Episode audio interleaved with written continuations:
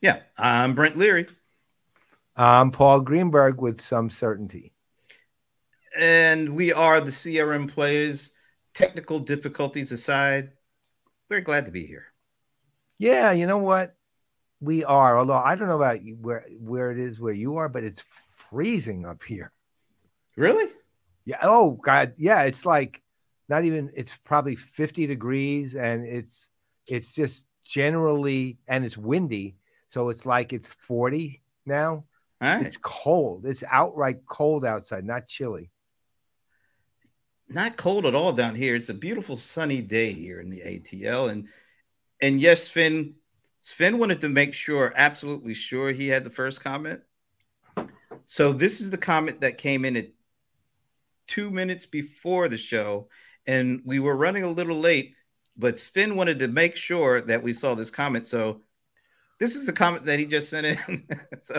So Sven, you are duly present and accounted for. You are first and second draft pick today, right? Yeah. You know what? I'm guessing on the language here, and this is a guess because I have no clue really, that it's some form of like Celtic or Gaelic or something like that. Because the only reason I'm saying that, I'm sure if it was Gaelic or Celtic, it would have these weird accents, but you can't reproduce them. But the last like six letters or so of the last word are kind of a combination I see a lot in those languages. Again, Gaelic, Celtic, I don't honestly know what the difference is, but and it could be Irish or Scottish, and I'm not sure there is a difference between them when it comes to Gaelic. But I think it could be anything. Well, I'm saying my guess is Scottish Gaelic. Oh, look at this. No, I know. I saw him say that. That's I thought, wow, you really do know. I was ahead of it. Scottish right. Gaelic. Okay. I thought it was Gaelic. I couldn't tell you the difference between Scottish and Irish. He's not only amazing, he's also very venerable. I knew that was coming. Kind of guy. Anyway, yes, we are glad to be here. We actually, had a little technical issues on our side. We have a really special guest coming up. You know what I'm doing? I'm looking to the wrong camera again, right? Because I'm not right. I'm not used to looking directly at this. Look who's here. Hey, Zach. How you doing, man? Hey, Mitch. Wow. I'm ahead of myself on I'm actually anticipating the comments. You really are. I knew Zach was coming. You have ESPN apparently, so that's a good thing. Oh, and look, now we're getting Yankees. Michael is actually the head of Adobe Retail. He's awesome. He's a huge Yankees fan.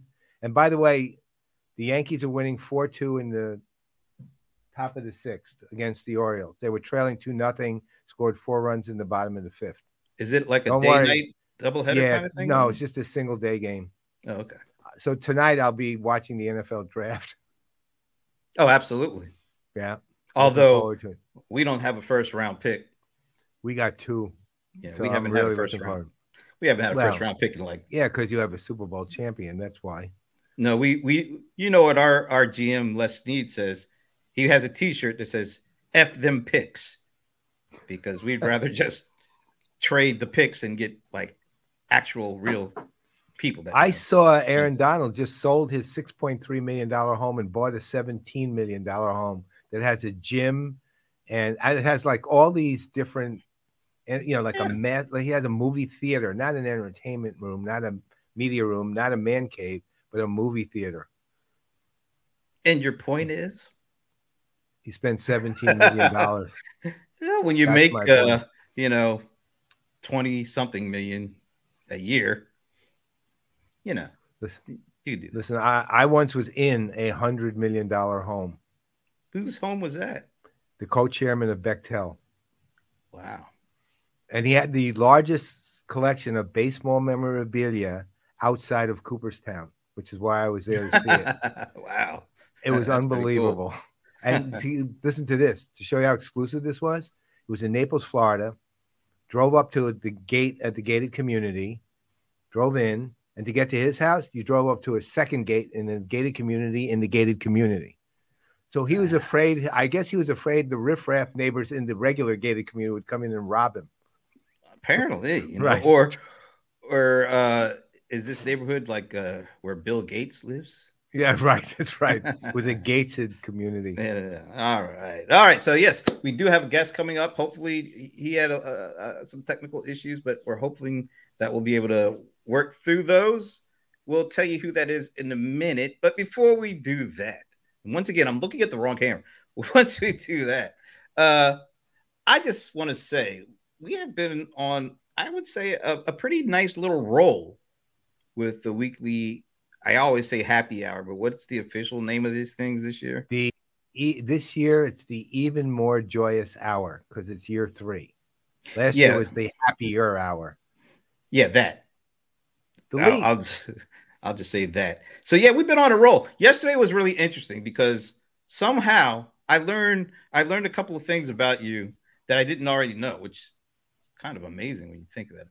But one thing I learned, you are – is it fair to say you are a fan of Genghis Khan? Yes. Fair to say. I mean, with a lot of caveats. That's pretty interesting. Yeah. Yeah. No, look, the guy was, he wasn't just a murdering, you know, a murdering conqueror. He actually was also a city builder, and he was a true city builder in the tradition of, as was, by the way, Alexander III, AKA Alexander the Great. These guys, again, it just proves human beings are insanely complicated. And believe me, Genghis Khan did some horrible things, but the guy also made a point of multiculturalism in all in the cities that he actually conquered. He didn't kill off the citizenry and do stuff like that. When he fought a war, he fought it against the armies of the opposition. But what he did do was he would, if the cities were not multicultural, he made sure they were. He would bring people, you know, and again, the 13th century, so I'd say probably some of the methods of getting people there weren't so great. But the concept had a lot of options. Yeah, no, believe me, they had no options. I mean, Genghis Khan was still ruthless. But there's a great book by a guy named a great biography of Genghis Khan by a guy named Jack Weatherford, who's also the leading scholar in the world on the guy, but he's also a very good writer. And if people want to read a really, really good book on it, it's called Genghis Khan and the Making of the Modern World by Jack Weatherford. He also has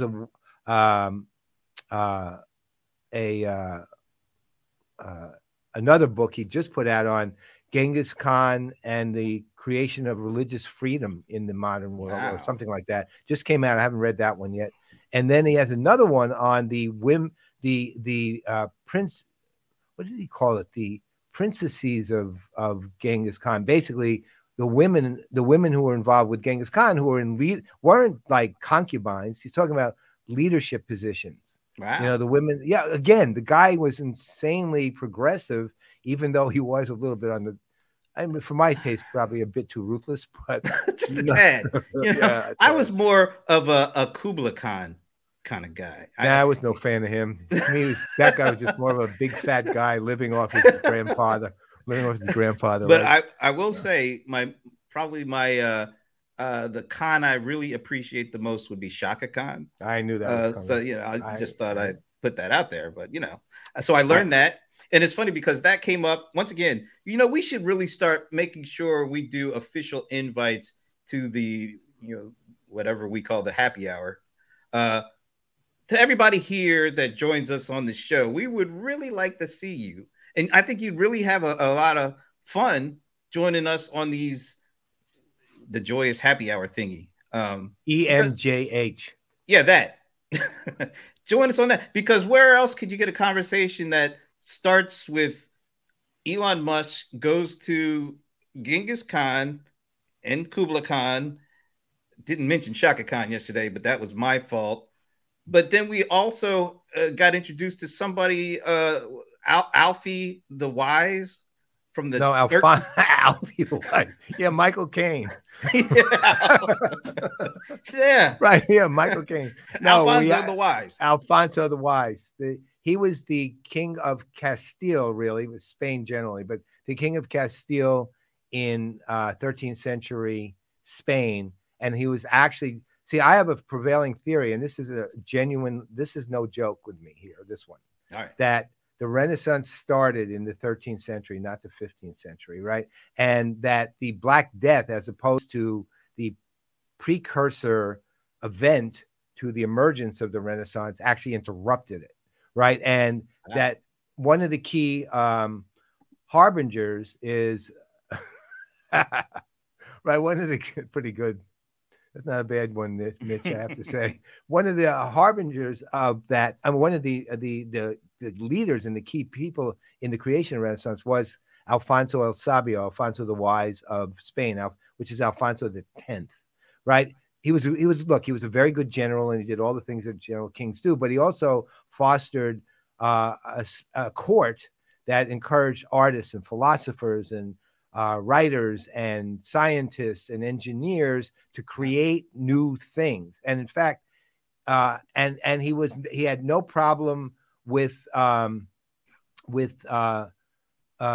Moors, you know, the Muslim leaders of the period. They populated his court. It was joint Spanish Catholic, Moors, Jews, the Jewish population. Well, the Moors weren't they the ones that kind of saved the all that Roman culture and history and all that, and transferred it over into Europe as they came over?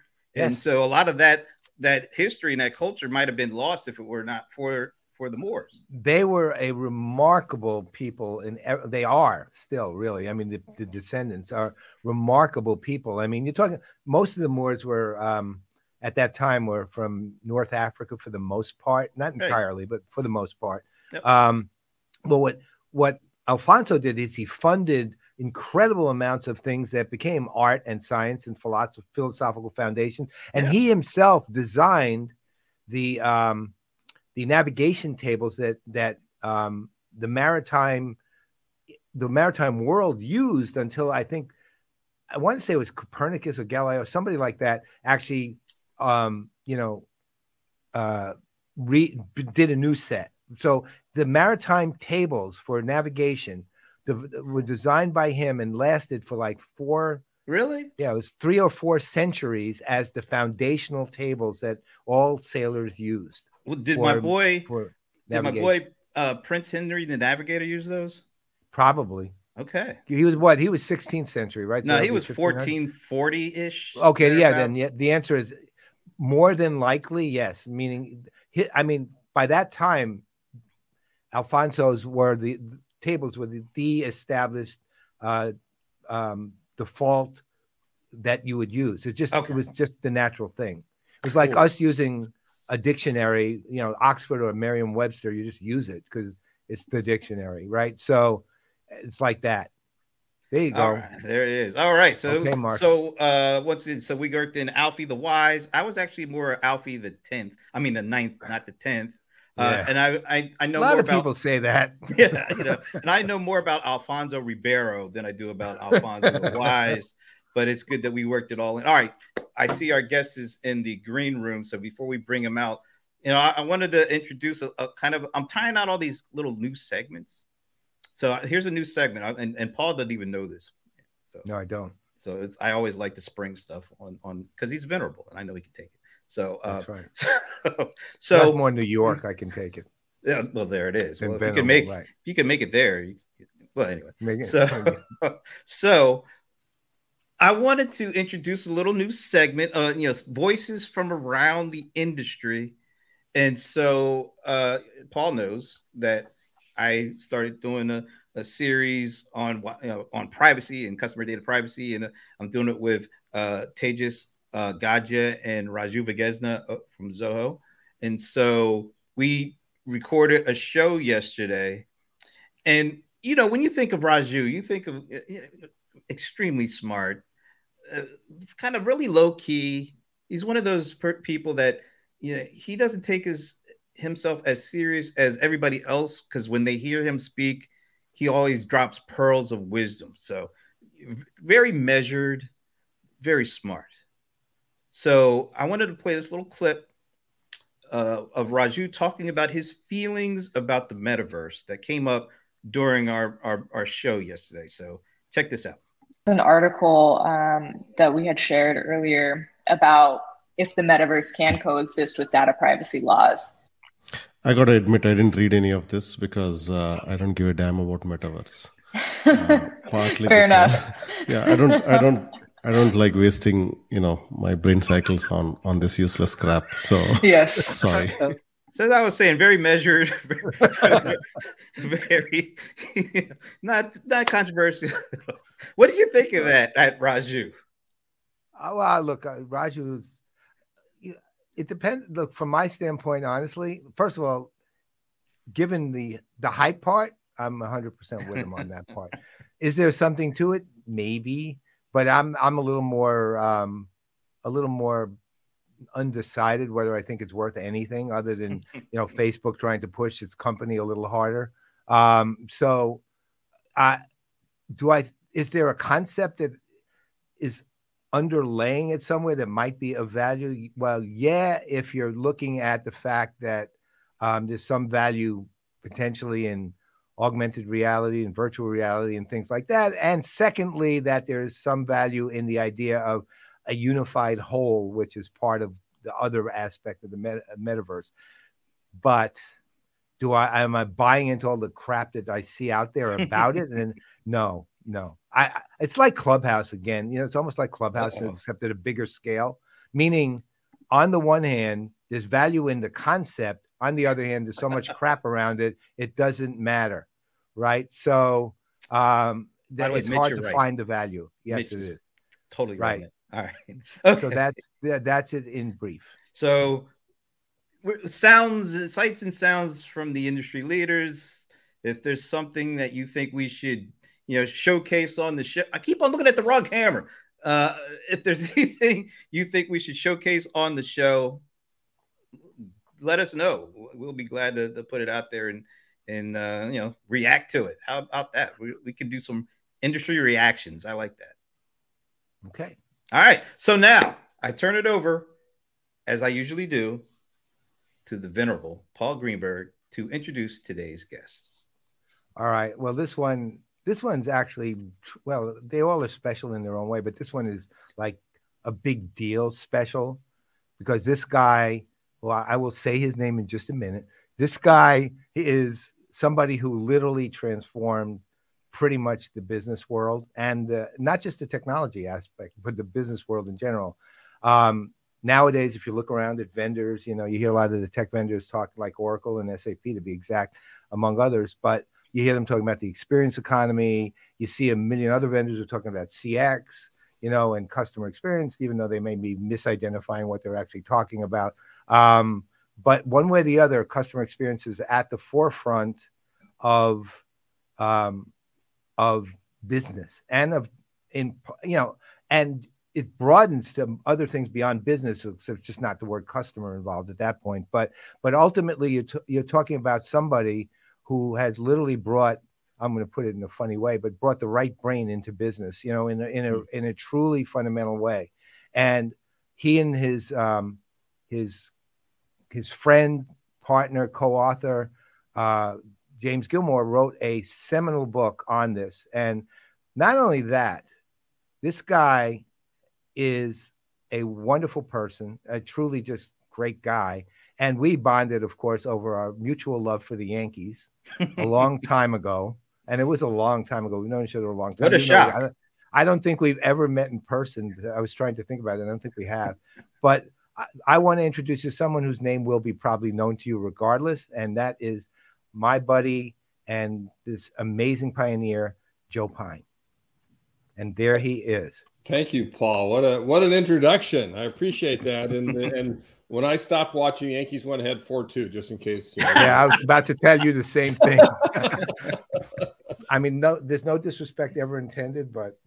Yeah, I've got it on my TV above my monitor. But just for you, Paul and Brent, right? I paused it. Just one. Wow. Oh wait. So let me ask you a question to just set some groundwork before we start talking. If the score changes, do you want me to not say anything? Yes, don't say anything. I'll be watching. Okay. All right. Because you'll start up. Okay. But if I break out into a gigantic smile or you see me get mad, that's all right. That's pretty much a clue. Figure it out. Clues are fine. Okay. I was trying to think. I do think we met somewhere. I try to remember, like 15 years ago, but for some reason. Well, I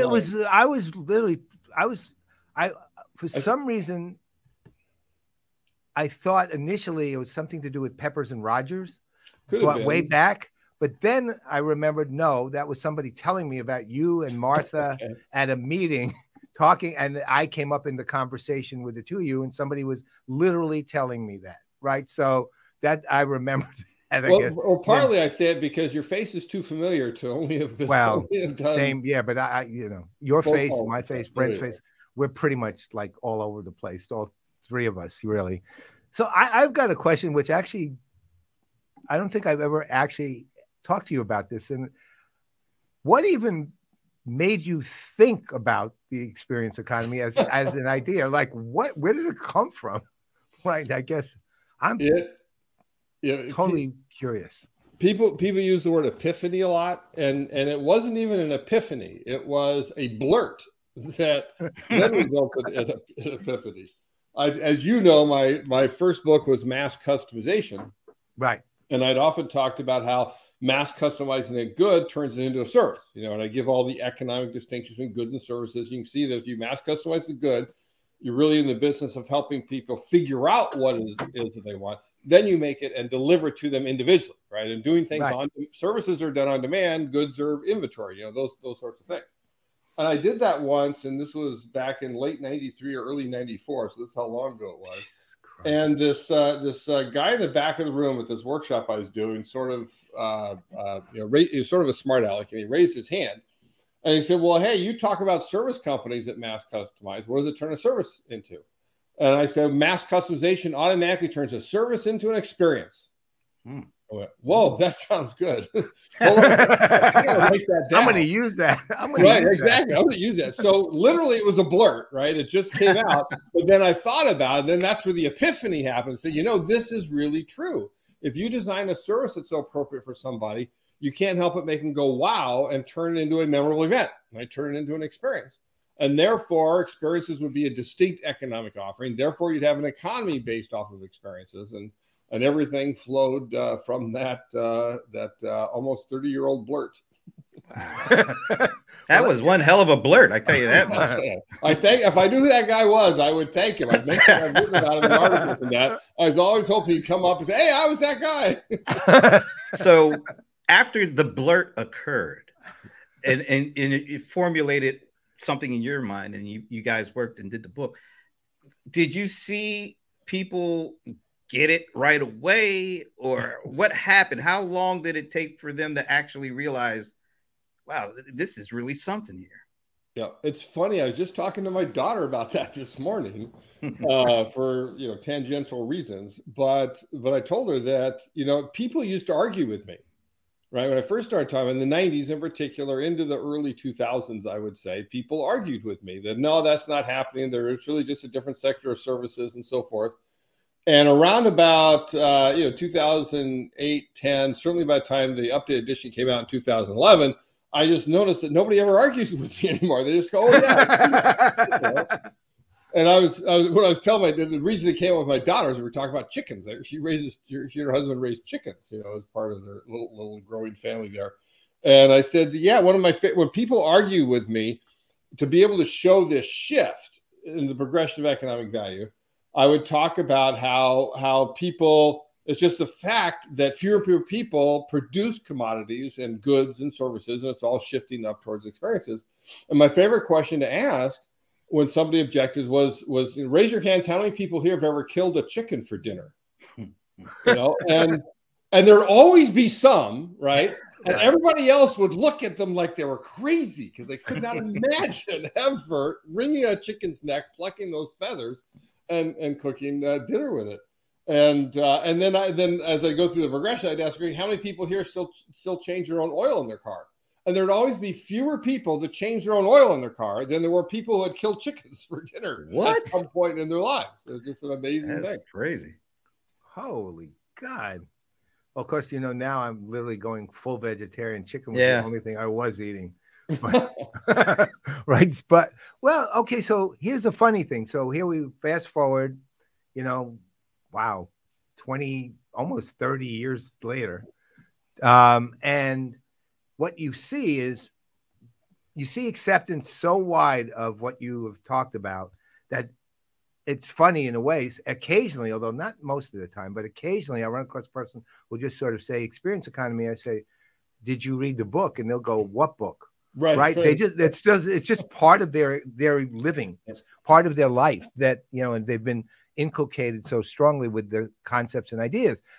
On the other hand, as I'm sure you've seen, and I've seen given, you know, that I've read both the original and the 2011 version of the books.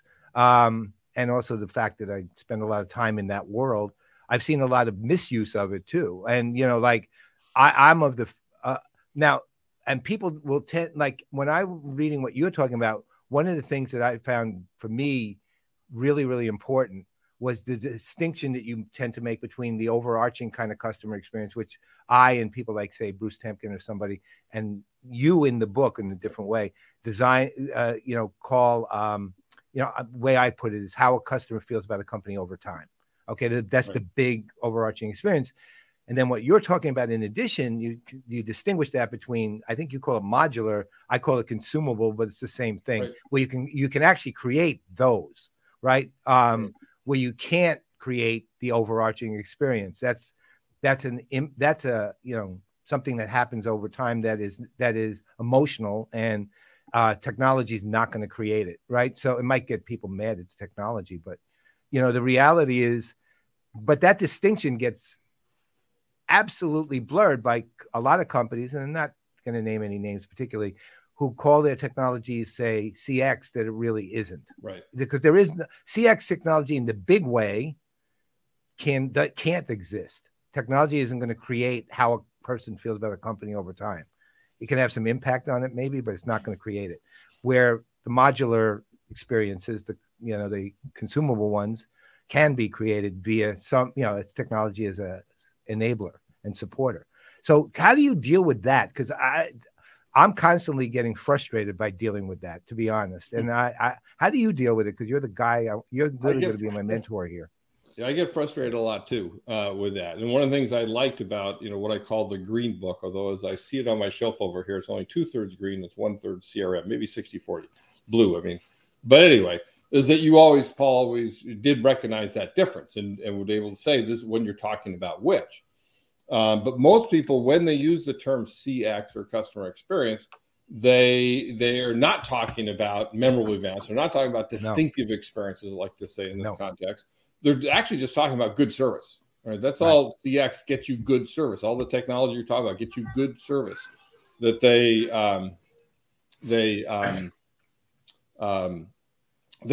what we're talking about is this, let's make our interactions with customers nice and easy and convenient. And those are all well and good, but they're service characteristics. I mean, nice is nice, but rarely does it rise to the level of memorability. And that, and a distinctive experience has to create a memory. If you did not create a memory, then it wasn't an economic distinctive experience. And when we talk about making things easy, what it often devolves into is to routinize things for our employees, make it easy for them to serve customers. And that gets in the way of being personal. And experiences are inherently personal. They actually happen inside of us as reaction to the events that are staged in front of us. That's one of the key distinctions. Services, commodities, goods, services exist outside of us. Experiences happen inside of us. And then finally, convenience is the antithesis of what I'm talking about, because it means get in and out as quickly as possible. As a company, let's spend as little time with customers as possible. When with experiences, what people value is their time, right? Services, in short, are time well saved, nice, easy, convenient, but experiences are time well spent. That they value that time that they spend with the company and the experience that they stage, and they're very distinctive. Well, you know what? Oh, go ahead, Brent. I'm sorry. I was just curious, how difficult is it for companies to make the transition from trying to get off the phone as quickly as possible with the customer to wanting to really engage the customer in a meaningful way that creates the kind of experiences that you're kind of talking about here. Because it seems like they're counterintuitive. And the companies think this way, and you're talking about this way. How hard is it for them to make the U-turn? Incredibly hard. I mean, it really is a mindset issue, that they have a mindset that includes getting people off the phone as early as possible, because that's being productive. We got to be productive, right, and so forth, and not recognizing the value in spending time. And so sometimes it takes drastic measures to change, or I'll say sometimes it takes stopping a drastic measure, which is in contact centers, average handling time. Stop measuring average handling time. Stop measuring how little time we spend with customers. Right. And like Zappos, let people spend as much time. Instead, measure the success of the calls. Measure the Zappos calls it personal emotional connections. Measure the connections that we have with customers, rather than measure how little time we spend with them. And that can then change the mindset, but it's a chicken or egg problem. If you don't have the right mindset, just the fact that you would not measure average handling time for many people just would like blow their minds. Like, no, we couldn't possibly do that. Well, and it's fascinating because, years ago I was trying to work this all through, because the other thing I think happens a lot, and this is, I don't know if you think the same, but I think people confuse customer engagement with customer experience a lot, right? And they are, the engagement leads to the experience, but it isn't the same thing, right? And so I wrote a book in 2019 on customer engagement. And so I did a lot of research. And one of my longest term stories was always using, when I was talking about created experiences, I always would talk about, because one I just find funny, American Girl stores. Yeah. Because, your daughter and the dad typically go into the store, and the girl already has a doll, and the daughter has a doll, and the doll has a story associated with it already. And that story leads to selling a lot of merchandise, like, Amish beds and shaker beds and things like that are part of it. And that adds to the price. But then you go to the store and you bring your doll, and it's dressed in her best shaker dress, and the story's associated with it. And you have lunch with your doll. You get a haircut with the doll. You watch a play with the doll. As far as I know, the doll actually has no idea they're eating lunch, getting their haircut, or watching the play, but your daughter sure does. And you walk out $400 poorer, right? But your daughter walks out with a gigantic smile on her face, and she loves every minute of it. And I would tell that story, and I'd ask audiences, dads in the audience, first I'd say, how many people here have done it? And dads and moms would raise their hand. I said, how many wouldn't do it again? Usually I get one person, and I would just say, you're a Scrooge. And then I forget about them, right? Right. That's all I would do. But that to me was like in a remarkable way of going to your point. Now, let me throw out another thing though. So I'm looking at, but one of the ways you start looking at it on a more contemporary level, meaning something that's more recent, to your exact point on the misappropriation and use of the idea, you start hearing things as simplistic as happy employee equals happy customer, right? That's not true, right? I mean, happy employee is part of it, but the reality is, as I've tried to tell people, okay, happy employee, bad technology, the customer says, you're a really nice guy, but I'm never shopping with you again, right? So and that goes to your service discussion, right? So how do you deal with, how do you, in effect, create the simple idea of the complexity of this? Well, first, to start with American Girl, I've long said it was the best retail experience in the world. And the amazing thing about it, of course, is they're not a retailer; they're a manufacturer. Right? They actually make the dolls. A lot of the best retail venues in the world are from manufacturers, not retailers per se, because so often they don't get it. The original American Girl in Chicago was the case that the average person that walked through that store, the average girl walked through the store anyway, didn't leave for over 4 hours. If you imagine that, 4 hours in a 35-square-foot facility is because you would do all of these experiences. And oh, by the way, you'd pay admission for them. Right? You can go in there and spend hundreds of dollars without buying a thing just for the admission fee experiences. And I'd often do experience expeditions where I take people to various cities and have them experience things, including if we're in Chicago or New York or LA, you got to go to American Girl just to see it. And I'd often tell people like who didn't have girls or from, you know, like I bring people from foreign countries over. I said, okay, you may not get this. Here's all I want you to do. Watch this kid's faces. Just watch the girls' faces, and then you'll get it, right? I mean, what's going on. Exactly. So that's that memory. All right. Hey, so how do you – go ahead. Go ahead. I just wanted to – we got a really interesting question here from Wim. But before we go to Wim, Larry Augustine, we've known Larry for a long time back, going back to his Sugar CRM days. The example he uses is for creating unique experiences, Abercrombie and Fitch. Larry, I need you to check out the documentary on Abercrombie and Fitch on Netflix. And I would love to get your take after watching that about that example. But to Paul's point about happy customers, happy employees do not equal happy customers, right? The fact that you have discrimination against employees and not necessarily equal not happy customers either. Well, that's right? True. A lot's going on there. That's true, because there were definitely a lot of unhappy employees. Right, for that. Right. Okay, so Wim, man, I haven't heard from Wim in a long time. Yeah, either have I. I mean, hey, man, how are you? Absolutely. So I know Wim. Oh, he's in Europe. There was a group a few years ago that was ad hoc founded back in 2008, 2009, called the Accidental Social CRM Community. And Wim was one of the core, the charter members. Yeah, Brent and I were involved with it. Wim was one of the people involved. We've known him for years. And I was in Europe once, and he and I traveled around a little bit together. All right. So his question, kind of a question comment kind of thing. Wow, AHT Zappos, is this 2022, or does it just mean that dominant thinking in business has not progressed in the past 10 plus years? Well, there are many sectors of the economy where it has not progressed much, and two we just talked about, contact centers and retail, right? Those are two that still don't get it, don't understand what the possibilities are, don't understand that somebody calling in with a problem is a sales opportunity that you can handle in the contact center, and you got to spend time to be able to figure that out. But there are others other sectors that do get it and have made tremendous strides. Like I said, manufacturers in particular go into retail or create flagship experiences like the Guinness Storehouse in Dublin or the Heineken experience in Amsterdam, Volkswagen's Autostadt, and so forth. Those are the companies that more get it. And there's been a lot of progress made in I think in technology industries and in financial services and hospitals in particular, although there's still a lot of work to go.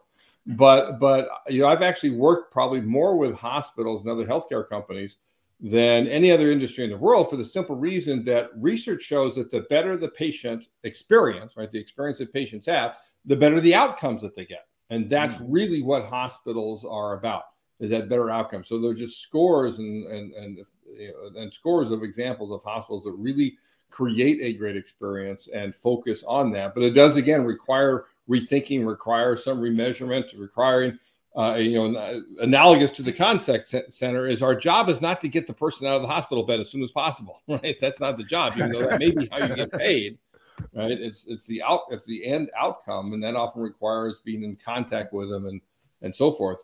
But again, it's where the payment system in hospitals, the measurement system in hospitals is so screwed up relative to other industries, because you have third-party payers instead of the person having the experience, having the control over the purse strings of how much you get from that experience, that it tends to screw things up.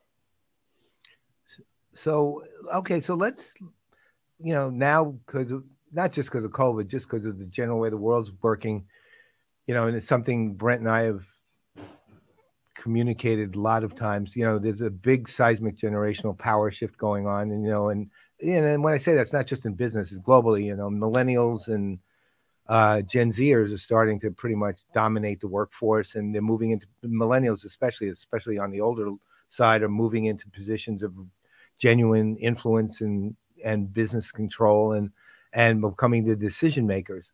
And they consume differently. When I say that, all kinds of content, they consume it very differently, and they respond very differently. Again, in the long run, like every generation, you always end up like your parents. That's just the end. At the end of it all, just a matter of time. Always, exactly. But it's the stuff going on in between, right? And you know when you do it, when you start complaining about that next generation. That's right. Exactly. Those damn kids. Exactly. When I was growing up, right? So, but and a lot of the, I think it was the millennials were the first generation that people called digital natives. And they've actually impacted our generations too, Gen X and baby boomers. So how do you start thinking about in specific here, as opposed to generally, because I assume it's generally the same, but how do you start thinking about the concepts that you put forward, given that the experience economy is pretty much what people are calling things now at the same time, but the people calling it that tend to be Gen Xers, right? So how do you start looking at millennials and Gen Zers and designing and creating the memorable moments for them, as opposed to what has been the historic way that we've done it as we were coming into, right. Well, power? Yeah, a couple of things is, first of all, whenever somebody brings up generations, I always want to talk about the fact that differences in generations are merely shifts, not wholesale changes. They're merely shifts in hundreds of bell curves. When you get down to every individual, the fact that that they're a member of a particular generation tells you nothing about who they are as an individual and what they want. Right. And that's where the modularity, the consumability, as you call it, of experiences is so important, that you still need to treat them as an individual, living, breathing human being, and not say, "Oh, you're a Gen Xer, therefore, this is true," because that's simply not the case. But as you look at the agglomeration of all those bell curve shifts, there are some differences that come about. The most obvious one is, of course, the fact that the rise of social media and how embedded they are. I told you, Paul, I just got back from Hawaii this morning, right? Taking a red eye, but it's sort of like I take various pictures of things during the day. My kids love ASMR videos, so I try and get like a water, really? Like slowly coming, and I take a video, and some of the golf courses that I did, just so I can see where I am, and then the next morning I'll upload and send them, because I don't know if they have their phone on or not. I don't want to ding them at night because it's too late. They should be asleep, etc. Like, and because it's not social media, isn't like immediate to me. It's like, I got to do it now, right? No, I don't. I'll just do it in the morning. Sometimes I forget. It's a little later, but it's a very different fire for those that are totally immersed in it. It becomes part of it. I can still remember when I used to tell clients that the worst thing that can happen is if a customer pulls out their phone in the middle of your experience, because it means they're leaving your experience effectively, right? They're immersing themselves in what's going on the phone. And now, obviously, that's not true. I'm sure that was one of these things. I was an old, fogey that said this stupid thing that people said, no. It means they're actually into the experience. I mean, and obviously it's a generality, but they're into the experience. They want to share that experience. They want to make note of it and so forth. And that's a good thing. So now you design ways for them to use social media in there. So I think that, that's obviously the biggest difference. And there are many others, like you said about digital. I also think, the millennials are the first generation to grow up in the experience economy, right? Not just in the service economy, in an experience economy. And that makes a big difference for how they treat things, where it's sort of experience first and services and goods, second. If I can just jump in, and we talk about commodities, goods, services, experiences. How's the role of the subscription economy impacted the experience economy? Well, so it's interesting. It's subscriptions are almost a sort of hybrid thing in my mind, because whatever businesses you're in can actually economically be determined by what you charge for, right? That you are as a business what you charge for. If you charge for undifferentiated stuff, you're in the commodities business. If you charge for tangible things, you're in the goods business. If you charge for the activities your people perform, you're in the services business, and you're economically in the experience business if and only if you charge for time. That's because that's what people value, is the time well spent. So it's it's a admission fee, a membership fee, a per play fee, like a slot machine, or and various different ways of being able to do that. Most companies in any one of these economic shifts give away the next level of value in order to better sell what they have today. That's why Starbucks still doesn't charge admission, but they're selling the experience that they have and so forth. And most, but there are some restaurants, there are some retailers that charge for part of the mission for the whole place or places within the place, again, like American Girl Retail, that are making that shift, but still most people are giving it away. And but so a subscription model has a time-based component that most services don't. And I'm not, and so I, in my mind, does it at least shifts you towards, even though you're generally getting a physical good, I mean, whether it's a razor, whether it's a magazine, but it can be services you're getting by subscription.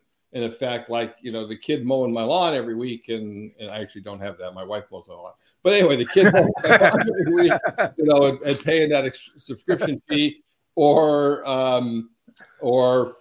it can be for an experience as well that you pay a subscription fee. So it sort of cuts across those, but it makes it sort of an event that something happens. It's an event that you get this based off of a subscription.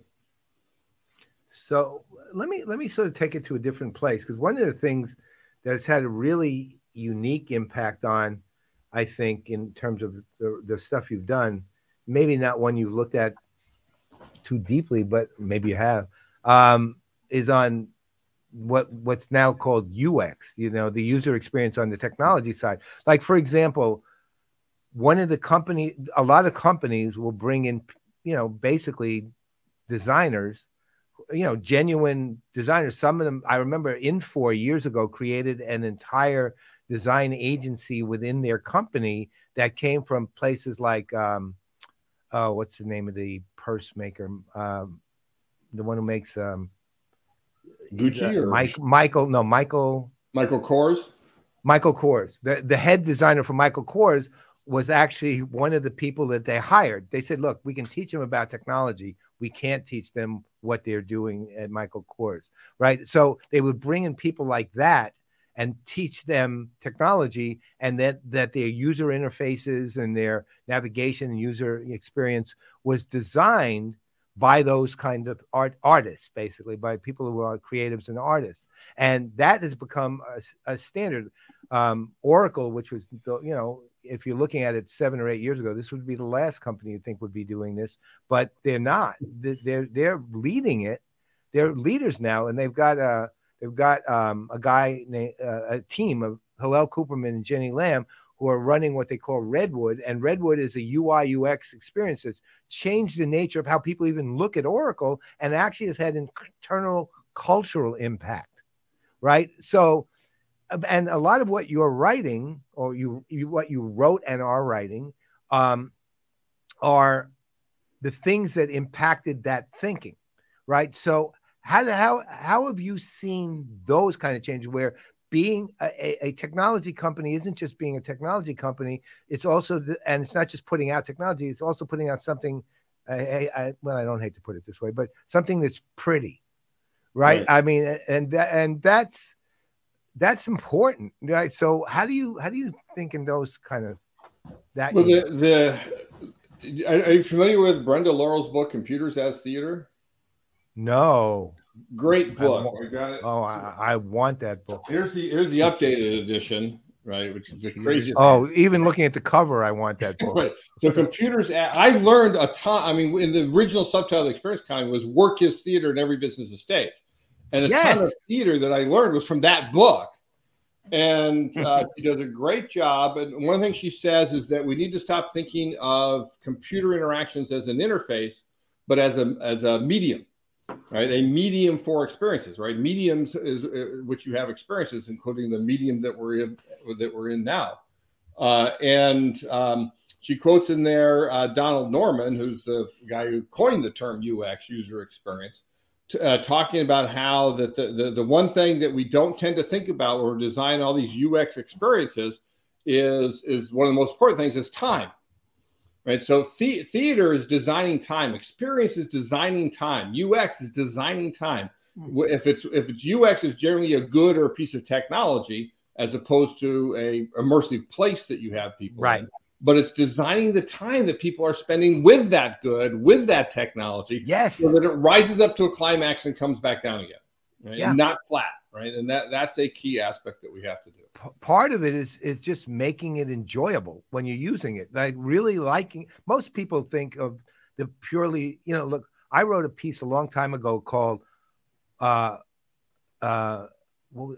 me, is that laptop a real Louis Vuitton?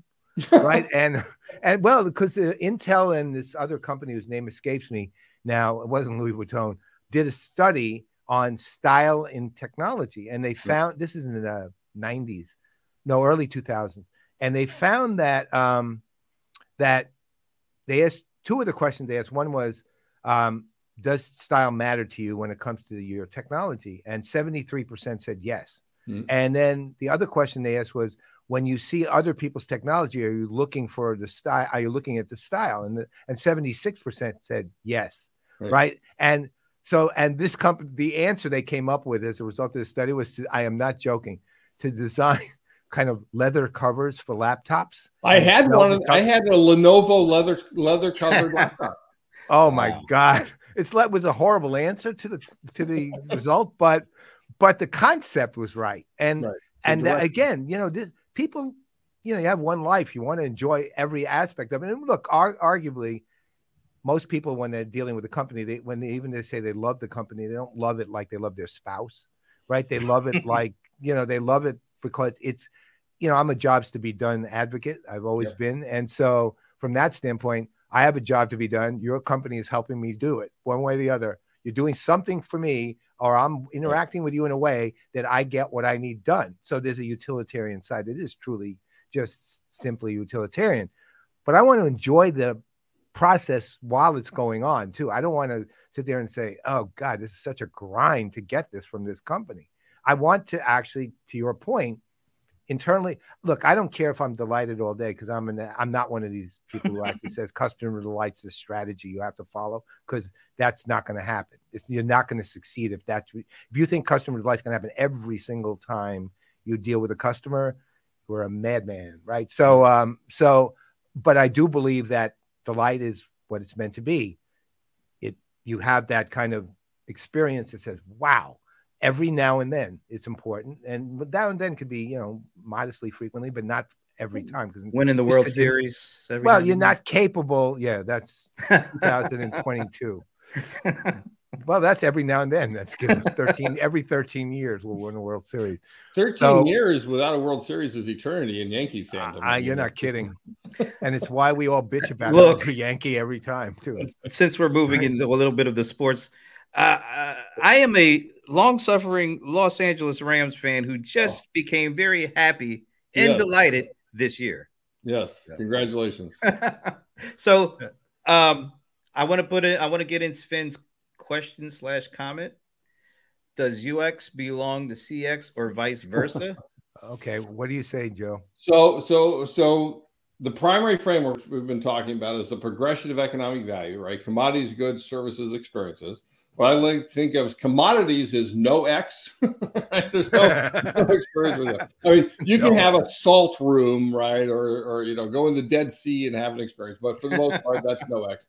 UX, again, is about goods, right? That's what it's like. Where user experience is about the using of goods and how you make that using into an experience, ideally. CX, as I mentioned, is about services. It's really nice, easy, convenient. And then experiences, I actually say, it's just plain old X. It's just the experience. That's what it's about, is create that experience, that inherently personal experience that they have, again, because you're designing the time with them. And I'll add one more on there actually, I'll add two more than I think about it.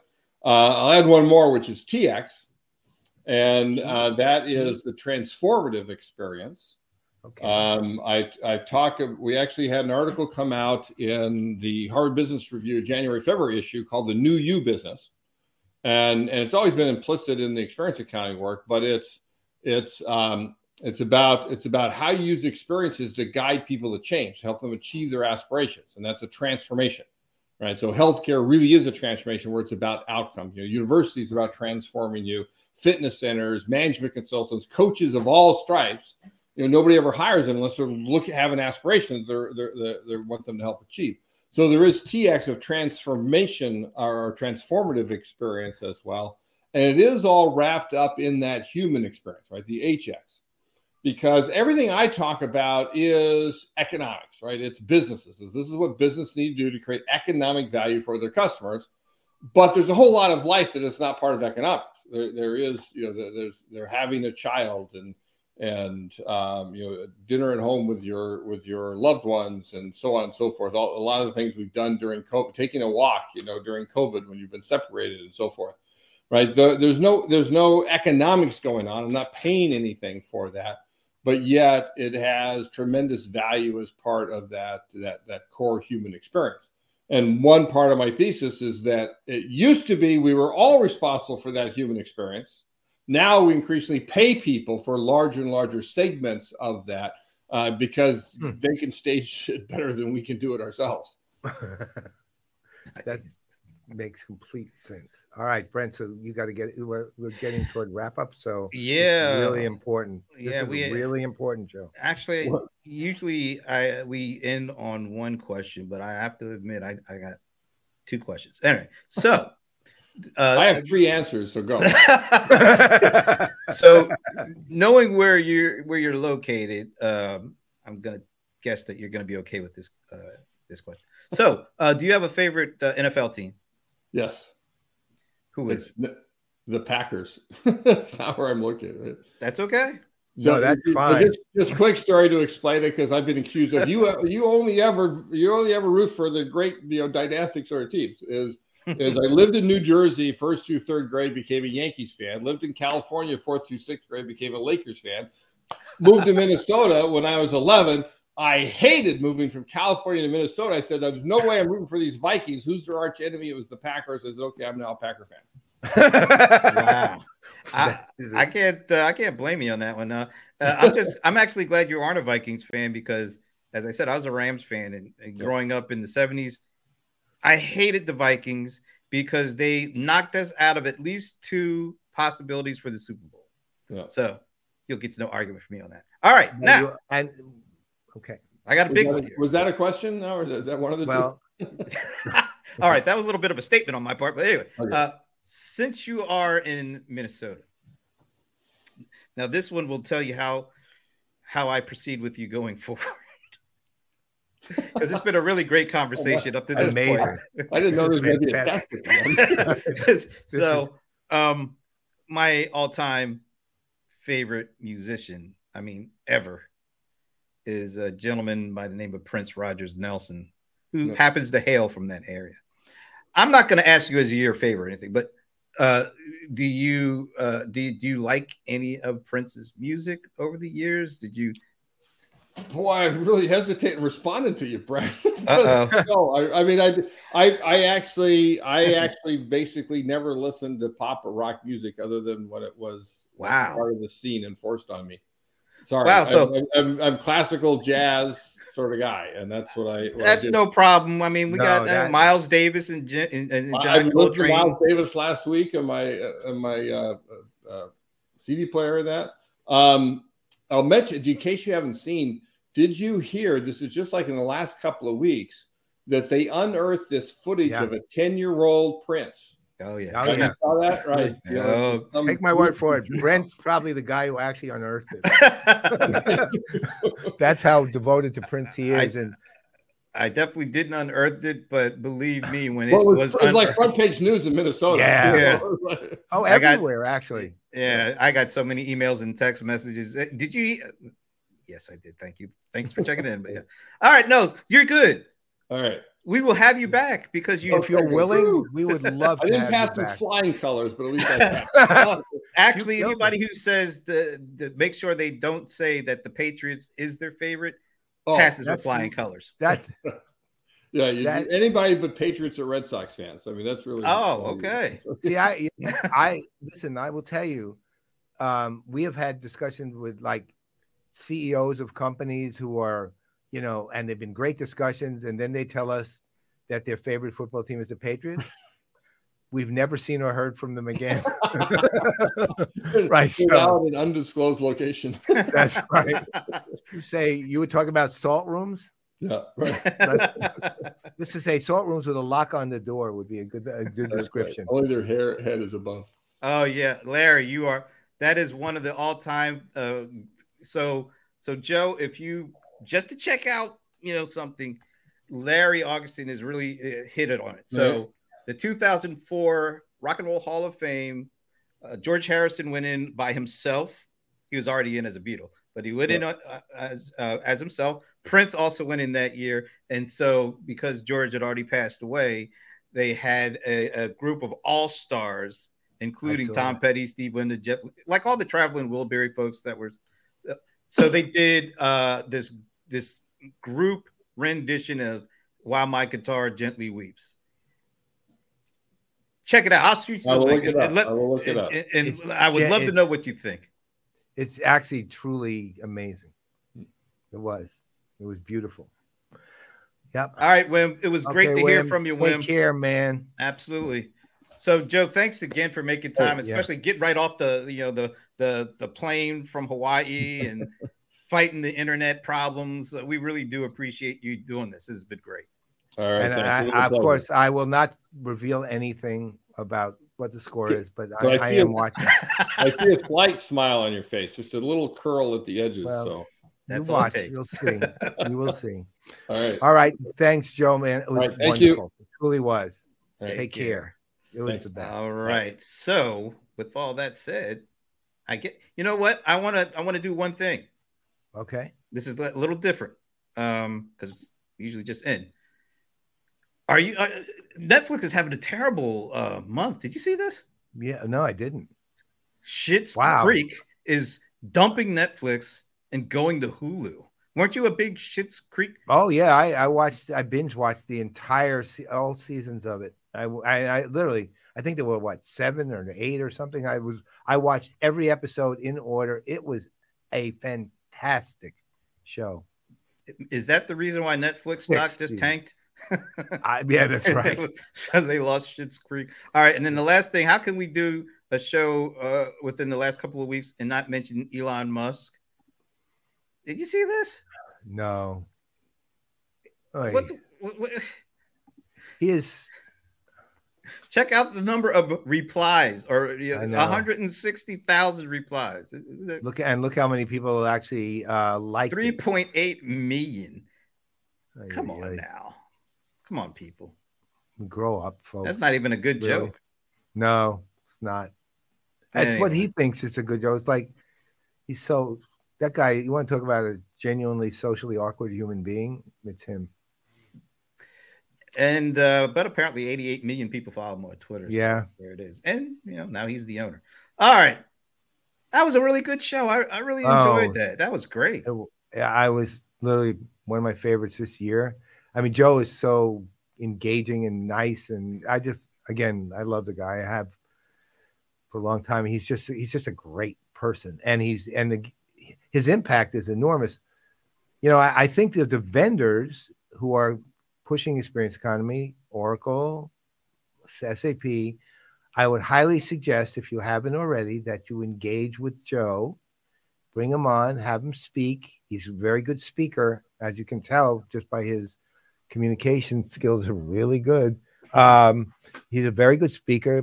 Pay the guy, give him a speech, give him some speeches, work with him maybe in an advisory capacity. He does a lot of workshop stuff, and it's really good stuff. But you're going to talk about the experience economy, bring him in. It's worth it. Now, you said he's a very good speaker. Is he also a very good driver? I don't know. I can't speak to that. Oh, okay. I can drive to his speaking. I was going for the. What was that movie with Tom Cruise and Dustin Hoffman? Where Dustin Hoffman was the autistic guy. He was. I'm a very good driver. Oh, what is that? Something. Oh man, Rain Man. That's it. That was a good movie. So when you said he's a very good speaker, I just immediately. He's got to be a very good driver too, I'm sure. All right. Let him know. All right. So we will see you next week. Do we have? Yeah, we have somebody locked in for next week. You want to? Yes, we do. Do you want to say now or? Yeah, you can go ahead. We have next week. We actually are taking the other end of the EX equals happy CX, and we're going to the EX side of it. We're bringing on Katrina Gazarian, who we'll talk about more next week. But let's just say she is a thought leader in the EX space, and again, really an engaging person. Also has incredible things like her playbooks, or her knowledge is just profoundly deep. And so this will be a good one, and we're going to take on and discuss EX for next week. And join us for the, what's that thing called? The happy hour? Oh, the even more joyous hour next Wednesday, 3:30 p.m. They'll be on every Monday, sometimes Tuesday, but mostly every Monday. I put up a notice on my LinkedIn profile about the happy hour. Go to my LinkedIn profile. There'll be a registration link for Eventbrite. Register, and then on Wednesday, the day of the thing at the happy hour, I will at roughly 1:30 or so send you the link. Okay, and then that will bring you the Zoom link to come in and join us. Really, if you're put on a wait list, because we're oversubscribed, we typically try to keep it at 20. We usually get around there or a little less. But if we're oversubscribed, you'll be put on a wait list. I will actually let you in. Okay, so don't worry about it. Just register. So watch for it next Monday. Maybe next week, what we'll do is we'll actually put up a registration link in that you can copy from this on screen when Katrina's on too, for going forward. Cool. I already think I got a topic for next week too. Okay.